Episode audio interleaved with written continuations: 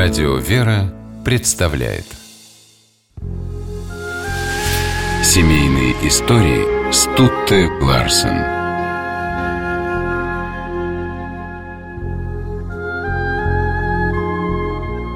1902 год принес художнику Василию Сурикову много счастья. Весной его любимая дочь Ольга вышла замуж за художника Петра Кончаловского. И в зяте Василий Иванович нашел бескорыстного и преданного друга. А уже зимой новая радость. У молодоженов родилась девочка, которую назвали Наташей.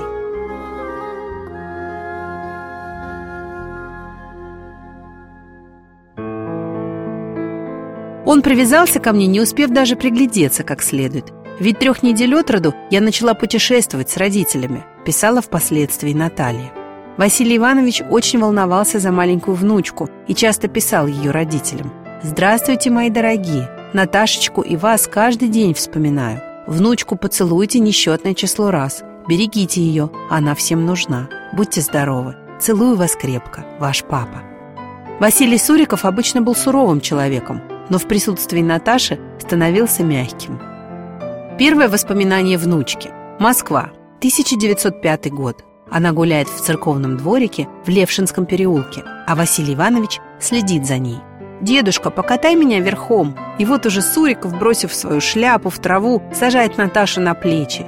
«Теперь видно гораздо дальше. Смотри, — говорит Василий Иванович, — вон там большой белый собор. Это храм Христа Спасителя, который я расписывал». Бесчетное число раз девочка бывала в мастерской Сурикова. В притолок у входной двери художник винтил 2 крюка и повесил на них качели для Наташи. Она часто сидела на них, летая взад-вперед, а Василий Иванович, перебирая струны на гитаре, пел какую-нибудь веселую песню. Внучка подпевала. В мастерской художника было много репродукций западных мастеров. Со стен на девочку смотрели образы древних святых, Богородицы и Христа, картины величественной природы. Сама атмосфера мастерской, атмосфера нелегкого, но интересного созидания, творчества влияла на Наташу, а потом и на ее младшего брата Мишу, который родился в 1906 году. Дети стремились творить и созидать. Они рано научились рисовать, развивали фантазию.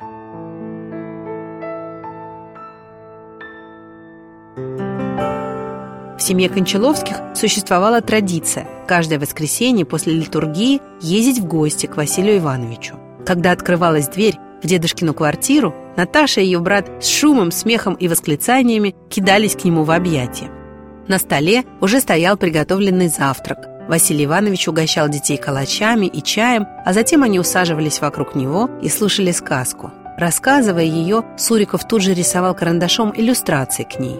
«С дедушкой было тепло, весело, уютно», — вспоминала Наташа. «И мы доставляли ему радость, внося свежее дыхание в его жизнь, теша его сердце». Когда девочка немного подросла, то стала помогать Сурикову в его работе. Несколько раз она позировала для картины «Посещение царевны женского монастыря». Дедушка надевал на внучку царский наряд. Она переступала с ноги на ногу и терпеливо ждала, пока дедушка сделает нужные наброски. Картина эта теперь находится в московской Третьяковской галерее. Для любимой внучки Суриков написал небольшой ее карандашный портрет, который она хранила многие годы.